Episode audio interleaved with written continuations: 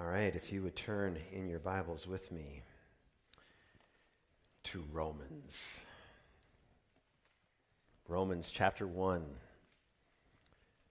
And we will be in verses 1 through 7 this morning. Beginning in verse 1.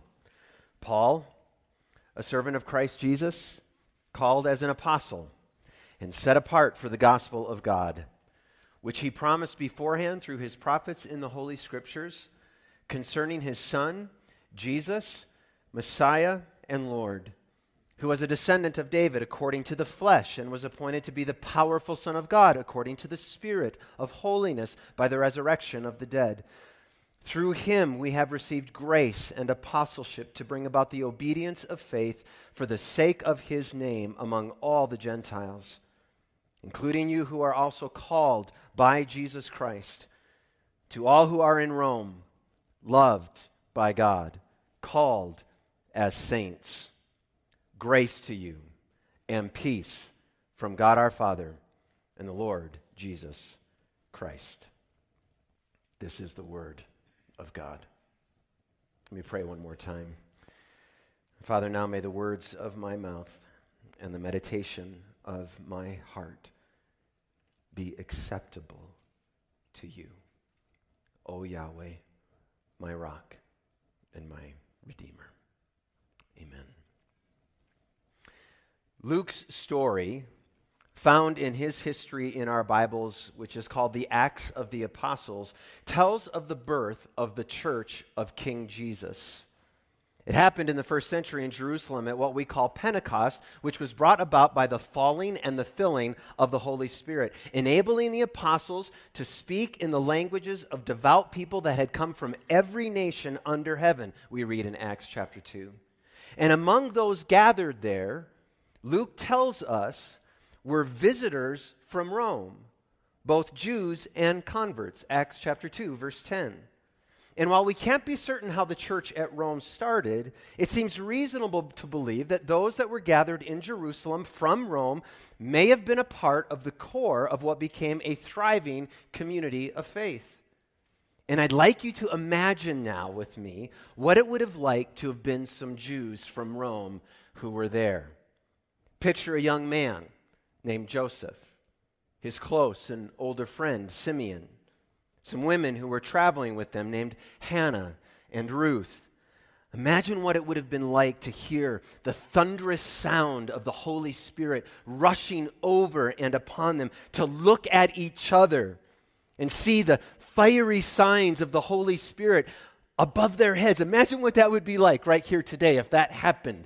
Fiery flames over your head, who had planted now within their hearts a fire for the spread of the good news of Jesus that they were hearing so passionately proclaimed by the disciples of this new king, men who had been with Jesus and walked with Jesus and could testify to him. Imagine what it would have been like for them to travel home to Rome and to slowly start to build a fellowship, just like they had experienced in Jerusalem, where people were gathering in their homes and devoting themselves to the teaching of the apostles and eating together and sharing the Lord's Supper together and praying together. And imagine this little band of devout people who had been in Rome, or been in Jerusalem, back at Rome now, doing the exact same thing, faithfully meeting, faithfully proclaiming, obediently living out their faith and starting to see fruit, just like they did in Jerusalem. Imagine how they started to experience favor with other Jews and Gentiles in Rome, and every day, just like they had seen in Jerusalem, God was adding to their number those who were being saved, and the fellowship grew. Joseph has now become an elder. Simeon is one of the pastors. Hannah and Ruth are both deaconesses. The church is harmoniously healthy with a missionary zeal. And then disaster strikes in Rome. Claudius, the emperor, expels all the Jews from the city as he perceives a threat to his rule. Joseph, Simeon, Hannah, Ruth, all of the Jews, the majority of this fledgling movement of churches in Rome, must leave. And so the Gentiles left in their churches must now step up and fill those positions. Linus and Julius become elders. Claudia and Diana become deaconesses, while remaining faithful. Understandably, the nature of the church changes. The atmosphere of the church shifts. And then the Emperor Claudius dies.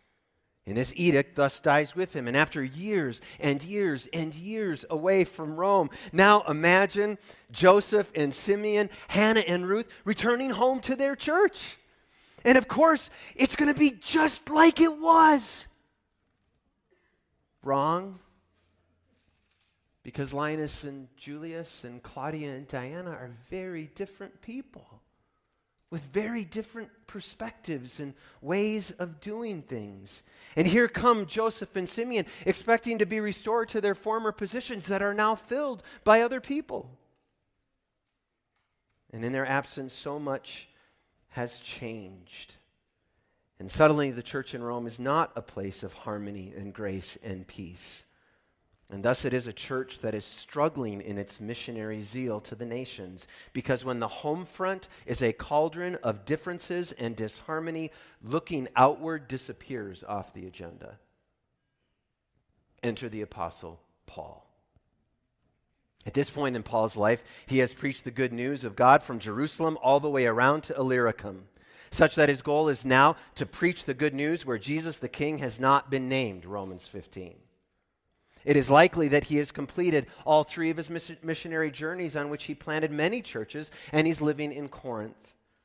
This city would have held many memories for Paul, not least among them, as Luke tells us in Acts chapter 18, the time where he met the Jewish Christians, Aquila and Priscilla, who were there because Claudius had ordered all the Jews out of Rome, which would have been about AD 49. And at this point in his life, about AD 57, Priscilla and Aquila have long since departed and gone back to Rome. And we can only imagine what those two might have shared with Paul about what they had known as a thriving and healthy church in Rome. And while we can't be certain of how Paul would have received further information about this church over the years, as an experienced church planner with 25 years of pastoral experience, who knows how people tick and how churches work, who has the heart and the head of an experienced pastor, who understands how doctrine is applied by preaching to change churches, Paul would rightly see the significance of this church for the kingdom of God and the advance and the spread of the good news. And so, in alignment with his heart to preach where King Jesus has not been named, a church that he has consistently prayed for and deeply longed to visit. In chapter 1, verses 8 to 15, we read that. He sees it strategically located for his plan of mission work in Spain. Romans 15:24. But Paul has also now heard of the disharmony that has arisen because of the disruption that came from Claudius's edict, the differences between Jews and Gentiles that are going on in this church. And as he always has on his missionary journeys, so now with Rome, he desires to strengthen this church through a visit. You can read that in chapter 1, verse 11. But since he hasn't been able to make it there, he sends this letter. And he does so to address the need for harmony in the church. He does so because he wants them to recapture their missionary zeal for the nations, for the sake of the name of King Jesus. He does so knowing that it is only by the powerful grace of God that such change can occur. So it is that we come to Paul's purpose in the letter of Romans. The purpose of Romans is the glory of God displayed in a harmonious missionary church, humble together under the grace of God. The purpose of Romans is the glory of God displayed in a harmonious missionary church, humbled together under the grace of God. And with such a lofty goal, it is no wonder that Paul would begin this letter with his most theologically rich introduction of all of his letters. In verses 1 to 7, although it's 3 to 4 sentences in your Bibles, depending on the translation, is actually one sentence, one sustained, the English teachers would say, run-on sentence from Paul. by which he establishes his authority by making sure that we're clear of his calling and credentials, and by which he shows us that it's an authority not derived from himself, but from the good news long foretold that is not his, but God's, and by which he points to King Jesus as the substance of his good news and the desire of the nations. So let's dig in. Verse 1, Paul, a servant of Christ Jesus, called as an apostle, set apart for the good news of God. Paul first describes himself as a servant. The word behind this is doulos. It can be translated servant or slave. And because of the Jews who were in Rome, they would have very quickly picked up on exactly what he is saying by calling himself a servant of Christ Jesus. They would have hearkened back to all of the great prophets who had gone before, who had also called themselves servants of the Lord.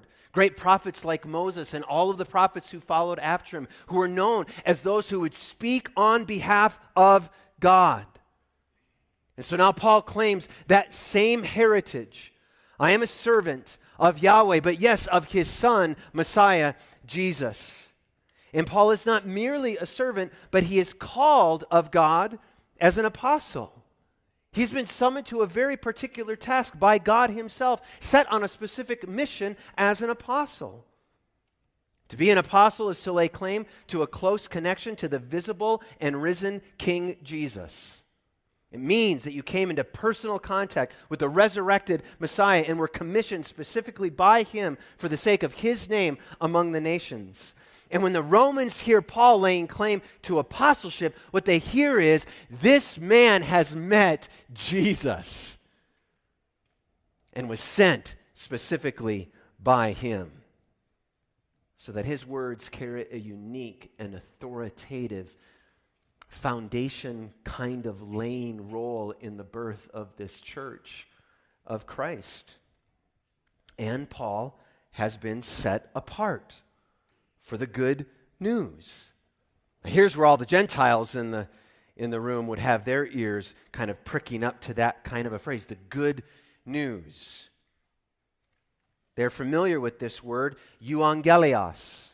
It was a word that referred in Greco-Roman antiquity to extraordinarily happy news, often of a political sort. They would have celebrated such news from their godlike emperors, and the joyful messages would have been glad tidings of peace and prosperity that had come because of the rule and power and reign of each emperor in succession.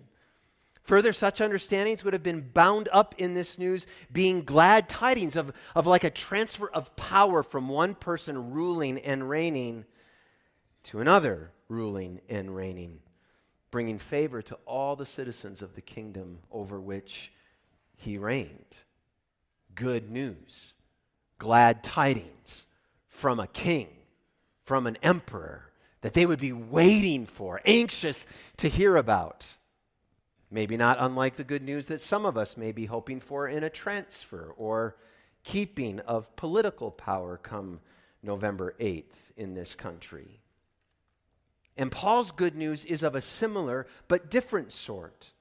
Paul's good news and glad tidings of victory and rule and reign are far more important than any earthly emperors or U.S. president or senator or congressman for that matter. His good news is not even his news. It is the good news of God. Paul did not come up with it, nor did he create it. It was revealed and entrusted to him by God. And it is here that we first note Paul's focus, which you might be confused by due to all of these self-descriptions, that his focus is not actually on him. It's on this good news that makes him who he is, makes him of any consequence or note at all. Paul doesn't want you thinking merely about him. The only reason that Paul wants you to listen to him is because of the news that he brings. It's the only thing that makes him of any consequence at all. John Stott says, "This is still the first and most basic conviction which underlies all authentic evangelism. What we have to share with others is neither a miscellany of human speculations, nor one more religion to add to all of the rest of the religions, nor really a religion at all. It is rather the good news of God, God's own good news for a lost world. Without that kind of conviction, our evangelism is evacuated of its content and purpose and drive. And so important is this for Paul. See, he so wants the Romans to believe that he hasn't come up with something new or innovative or fancy. He goes on to clarify that this good news of God is the good news that has always been. Verse 2, the good news of God, which he promised beforehand through his prophets in the Holy Scriptures. Okay, you've already heard one of those prophetic promises earlier this morning, just moments ago when George read from Isaiah. Therefore, my people will know my name. Therefore, they will know on that day that I am he who says, here I am. How beautiful on the mountains are the feet of the herald who proclaims peace, who brings news of good things, who proclaims salvation, who says to Zion, your God reigns. This is Isaiah telling the joyful news, proclaiming the glad tidings and happy announcement of one who will come, a Messiah who will be king, who will bring peace and deliver God's people from the disastrous consequences of their sins. And here, Paul understands that the good news that he has is that same good and happy news, not merely for the deliverance of ethnic Israel, but the happy news that God came to rescue all nations who would believe the King, who would follow in an obedience of faith that would bring salvation from the bondage and devastating reality of their sin, not just for Jews, but for Gentiles, which is you, so many of you, unless you're Jewish here this morning. Such promises were also found in the words of the prophet Nathan when speaking to David, when he told him that Yahweh would give him offspring, one who would sit on his throne forever in 2 Samuel 7. And all of the prophets after Nathan would pick up on that promise, proclaiming that the coming Messiah would be called the Son of David, and thus the long-promised king who would bring the glad and happy kingdom and rule and reign of God once and for all. And with this backdrop of the history of the prophets and from the prophets, Paul now draws a line of bold connection between those promises and the content and substance of the good news of God given to him. It is the news, verse 3, concerning God's Son, Jesus, Messiah, Lord, who was born from David's offspring according to the flesh, who was appointed Son of God in power, according to the Spirit of holiness, from the resurrection of the dead. Okay, so here's what we're going to see in this little bit of text. We're going to see some glorious truths about Jesus, because Jesus is the good news. Jesus is the good news. Paul tells us that Jesus is God's Son. And in this way, the news that Paul brings is far better than the news of the prophets. For long ago, the writer of the Hebrews says in chapter 1, God spoke to our ancestors by prophets at different times and in different ways. And in these last days, he has spoken to us by his Son, making his covenant a better covenant, making this news much better news than the news from the prophets of old. In this little bit of text, we learn that Jesus is David's offspring according to the flesh. So in this way, Jesus fulfills the promises of the happy news that one day there would be a forever king who would bring God's kingdom fully and perfectly. Jesus, as the eternal and pre-existent Son, never changing in his essence, at the same time, in a way that, honestly, y'all, it's still hard for me to understand, right? Jesus is the same yesterday and today and forever. He never changes in his essence. And yet there is a sense in which we say he changed. He became the Son of David according to the flesh. He took on the weakness of human flesh so that he might fulfill and make true all of the promises of God. But Jesus did not remain in weakness, hallelujah, for Jesus has been appointed king. I wonder if you know when Jesus became king. If someone asked you that question, when did Jesus, I mean, I've heard that Jesus is king, and that seems to make sense to me, but when did he actually become king? I don't know that I would have actually been able to answer precisely that question before reading this text from Paul this past week. But now I know, because Paul makes it clear. And in this text we discover, once again, not that the essence of Jesus changed. He has always been and will always be the Son of God. But we discover that the role and function and status of Jesus changed.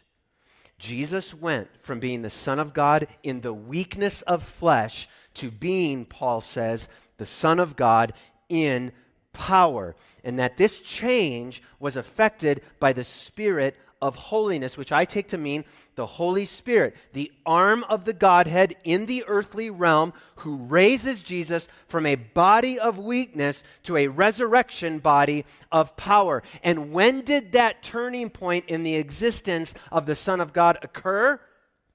Paul tells us, by the resurrection from the dead. It was at this very specific point in all of history, the resurrection of Jesus from the clutches of death, that he was appointed and anointed and crowned the King of the universe, which is so massive and significant. Listen to how Douglas Moo says it. What Paul is claiming then is that the pre-existent Son, who entered into human existence as the promised Messiah, was appointed on the basis of the resurrection to a new and more powerful position in relation to the world. By virtue of obedience to the will of the Father and because of the revelation of God's saving power in his good news, the Son of God attains a new exalted status as Lord. Son of God from eternity, he becomes Son of God in power, so that the writer to Hebrews could say he is able to save completely those who come to him by God. Thus, it is not a transition from a human Messiah to a divine Son of God, but from the Son as Messiah to the Son as both Messiah and powerful and reigning and anointed King. This deserves further thought. Thought about what that moment would have been like for Jesus and for the Father. This week I was trying to think what would have gone on in that moment in the heavenly realm with all the saints who had gone before, and millions, I mean, picture it. The heavenly realm and all the saints who are there, we learn from Hebrews, right? All the saints that have gone above, this great cloud of witnesses. We learn from Luke chapter 2 that there are millions and millions and millions of angels that are gathered around the Father, watching as Jesus breaks triumphantly from the grave and the clutches of the evil one, as the devil and all of his fallen angels scream in rage and agony at their defeat and Jesus' victory. And he enters with scars in his hand and wounds in his side and on his brow into that arena. I mean, this is the coronation of the risen Son of God. Imagine how much more amazing that coronation had to be than the coronation of a king in England just a few months ago. And I thought of how proud the Father had to be when the Son enters into that moment. Do you remember what he said at his baptism? This is my beloved Son in whom I am well pleased. And I thought of how John in his Revelation gives us a peek into that throne room of a rainbow that has the appearance of an emerald surrounding the throne, and around the throne are 24 thrones and 24 elders dressed in white clothes with golden crowns on their heads, and flashes of lightning and rumblings and peals of thunder are coming from the throne, and 7 fiery torches are burning before the throne, which are the 7 spirits of God, and something like a sea of glass similar to crystal is before this throne, and there are fantastical beasts found all around the throne, proclaiming always and forever, "Holy, holy, holy is the Lord God Almighty, who was and is to come." And all the living creatures and all the angels and all the elders and all the saints are giving glory and honor and thanks to the one seated on the throne, proclaiming, "Our Lord and God, you alone are worthy to receive glory and honor and praise." And into that throne room walks the now risen Son of God. And his Father looks at him, and what does he say? I have to believe he says this: "All of you creatures, and all of you angels, and all of you saints, this is my beloved Son, in whom I am well pleased." And maybe an angel, maybe it's Gabriel, takes a crown, and in his coronation puts it on his head. And maybe they sang words like these: "All hail the power of Jesus' name. Let angels prostrate fall." Sing with me. "Bring forth the royal diadem and crown him Lord of all. Bring forth the royal diadem and crown him Lord of all." Oh, that with all the sacred throng we at his feet may fall, we'll join the everlasting song and crown him Lord of all.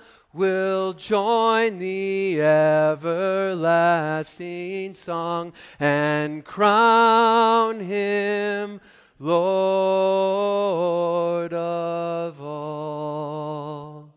Hallelujah.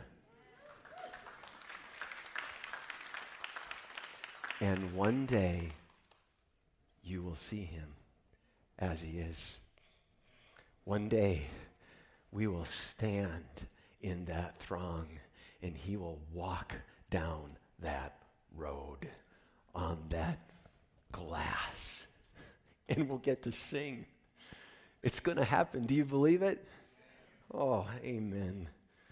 The coronation of King Jesus, dear friends, is the critical point of demarcation, writes Frank Thielman, because it signals the time when sin and death conspired with the law to keep human beings locked in their sinful condition, to a time when God has now begun to transform the world, to remove the corrosive effects of sin, and including, up to and including, death. And Jesus was the first to rise from death, but dear friends, he will not be the last. And Paul's good news is the good news concerning God's Son, the heir of the forever throne of David, the anointed Messiah long prophesied, the King of the universe and heir of all things, through whom we may receive grace and life on the other side of death. That promise is ours. He is the first fruits from creation. If we share in the obedience of faith, which is the calling placed upon Paul and the Romans and us. Verse 5, through Jesus we have received grace and apostleship to bring about the obedience of faith for the sake of his name among all the Gentiles, including you who are also called by Jesus Christ. He's speaking to Christians primarily, right, in Romans and throughout Romans. This is to strengthen those who already believe in Jesus. And the burden of Paul's ministry and the fire in his belly is to see unbelievers and believers all who are in Rome, loved by God, called as saints, to come into the obedience of faith for the sake of the name of Jesus. Everything he said up to this point about the gospel of God and Jesus and his apostleship and what he longs for in Rome culminates in this, the obedience of faith. Which means it's important for us to know what that is. Because Paul has already brought up the notion of grace 2 times in the first sentence of this letter. And I've told you, I think that the purpose of this letter is a church humbled together under the grace of God, which we're going to discover more in the weeks ahead, that grace is a thread that runs through the next 16 chapters. So if the good news of God is about the grace of God through Jesus the King, why does Paul say that his mission is to bring about the obedience of faith? That sounds like works, doesn't it? Okay, so we are not going to be able to answer all the questions in any one particular sermon, okay? We're going to be in this letter, I'm guessing, for about the next year and a half. Okay, so we're going to unpack these over somewhere around 40 to 50 sermons. But here's what I'll say about the obedience of faith this morning. There are a number of different options that I think we could have for what Paul means. Among them, Paul could be saying that obedience flows from faith. Or Paul could mean that obedience and faith are mutually descriptive, that in his mind they are saying the same thing. They're synonymous. Faith is obedience and obedience is faith. My current understanding of this text, I don't know if it'll be the same in Romans 15 as Romans 1. My current understanding of this text is that I think he means both. Isn't that a great answer? Which one is it, Pastor? Both. I think, first, that God grants us faith. It is a gift. And that belief in Jesus as Savior is also belief in Jesus as King. And so thus a life of belief and faith is therefore a life of obedience. Obedience flows from faith. And I see in Romans 10:16, Paul is also willing to talk about faith in terms of obedience when he says, not all obeyed the good news. So it seems that there's a notion of obedience even inside of faith. And Paul's mission is to bring about that obedience of faith to King Jesus. Here's how Karl Barth said it that I think is really helpful. Faith is not obedience, but as obedience is not obedience without faith, faith is not faith without obedience. To which you may say, that didn't help at all. Listen to his next sentence. They belong together as do thunder and lightning in a thunderstorm. That is helpful. That's how faith and obedience are operating. And dear friends, this idea of the obedience of faith is a counter-cultural message, right? Obedience. Oh, don't tell me what to do. And we with Paul proclaim the glories and the glad tidings. These are glories and glad tidings that God has made a way to escape sin and suffering and death and condemnation and judgment and shame and punishment and pain, feelings of unforgiveness, a void in the very depths of your soul. God has graciously provided a way into eternal life so you don't have to be afraid of death anymore, into a new heavens and a new earth so you don't have to have your life wrapped up in this one anymore, far beyond all that we could imagine or ask for. And Paul says it's free. All of it is free by the grace of God, but it comes by way of submission to a king. And his name is Jesus. Not Buddha, not Muhammad. His name is Jesus. And he's the only way to this God. It comes by way of a faith and belief and trust that bends its will to his, and by way of a people who bend their knees to him in an obedience of faith. This is the only pathway to be loved by God. To be called saints, verse 7, to receive grace and peace from God our Father and the King Jesus Messiah. There is no other way to grow one step closer to Jesus. And just as Paul called the Romans to be a harmonious missionary church, humbled together under the grace of God for the glory of God, so too he calls us, dear family, as residents of the Arkansas River Valley, to spread the good news of God with missionary zeal to all of those around us. He has made us His beloved. He has called us to this purpose. He has placed us in this place to be heralds and messengers of King Jesus for the sake of His name and not our glory. For His. Worship team, would you come up? I close with very powerful words from John Stott, who is now already in the presence of our King. If therefore, listen closely, if therefore God desires every knee to bow to Jesus and every tongue to confess Jesus, so should we. We should desire that too. We should be jealous, as the Scripture sometimes puts it, for the honor of the name of Jesus. We should be troubled when it remains unknown. We should be hurt when His name is ignored. We should be indignant when His name is blasphemed. And someone uses the name of Jesus in vain. We should all the time be anxious and determined that the name of our King Jesus be given the honor and glory which are due to it. Listen, John Stott says the highest of all missionary motives, and this was so convicting for me, is not obedience to the Great Commission, as important as that is. It is not even love for sinners who are alienated and perishing, strong as that incentive should be, especially when we contemplate hell and the wrath of God, which we should do. Rather, the highest of all missionary motives is zeal, burning and passionate zeal, a fire in our hearts for the glory of King Jesus, for the glory of Christ. May it be so among us. Yes.